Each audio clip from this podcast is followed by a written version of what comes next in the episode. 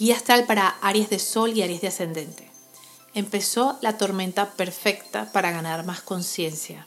Esta semana, la semana que viene y el mes de julio con los eclipses nos traen un montón de oportunidades que solo aquellos que estén despiertos, conectados con la información, con los mensajes, con las claves que trae la naturaleza, que traen tus, tus compañeros, tus ángeles, tus guías, están allí siempre ayudándote y diciéndote, indicándote cuál es el camino, ayudándote, enseñándote a escuchar tu corazón.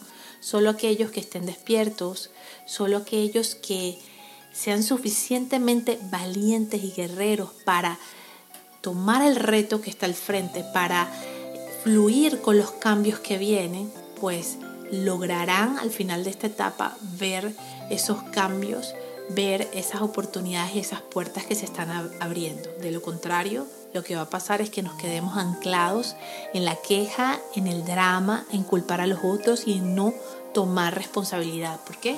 Porque no tenemos la suficiente madurez para hacerlo. Entonces, te voy a contar un poquito lo que está pasando con tu signo para que estés atento a todo lo que se está despertando.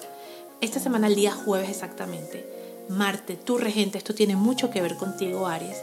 Marte, el planeta de la acción, se va a unir al nodo norte. Y el nodo norte representa ese lugar al que tenemos que ir, ese camino que tu alma trazó antes de venir a este plano, a esta encarnación.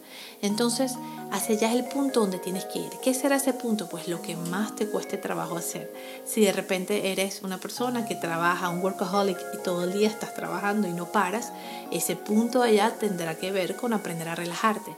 Si eres una persona que constantemente va de una relación a otra porque tiene miedo de establecerse y quedarse en una, pues a lo mejor ese punto te indicará el hecho o la necesidad de... Eh, responsabilizarte, enseriarte y establecer, establecer una relación ¿no? con alguien. Si por otro lado esto tiene que ver con una desconexión completa con tu cuerpo, una inconsciencia acerca de lo que estás comiendo o, o un miedo terrible que te hace quedarte paralizado y no trabajar por tus sueños o emprender un proyecto o hacer lo que realmente sueñas, pues la vida te va a llevar hacia allá.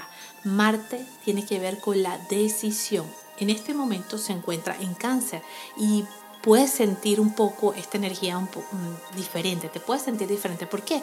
Porque Marte, Marte es tu regente y Marte siempre está accionando, moviendo, dirigiendo, ¿sabes? Ah, de, de, primero en la batalla y en este momento está en un signo de agua, de agua que tiene que ver con las emociones y eso no se da mucho con Marte.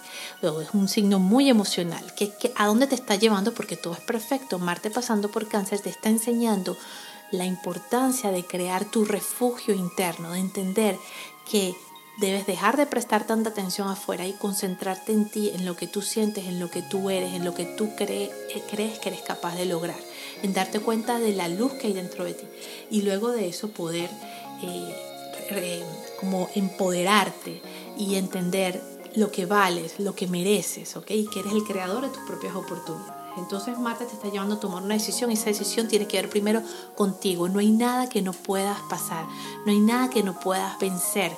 Entonces es un poco dejar los miedos y trabajar en esa seguridad interna. Tiene mucho que ver. Al mismo tiempo es una etapa de muchísima creación para ti, de muchísima creatividad. Es una etapa donde tienes que aprovechar toda esta energía, todas estas ideas que vienen para que puedas replantear tus metas o crear tu propia marca o para que puedas eh, renovar los proyectos que ya tienes. ¿no? Luego al final de la semana, el domingo, Mercurio es el que se encuentra con el nodo norte, el planeta de la mente y la comunicación, y también te está llevando al nuevo espacio mental. Tienes que dejar el drama en tu vida, tienes que soltar el drama, no necesitas vivir desde allí. Hemos, estado por muchos años acostumbrados a vivir desde allí, pero hay que soltarlo, hay que dejarlo ahí.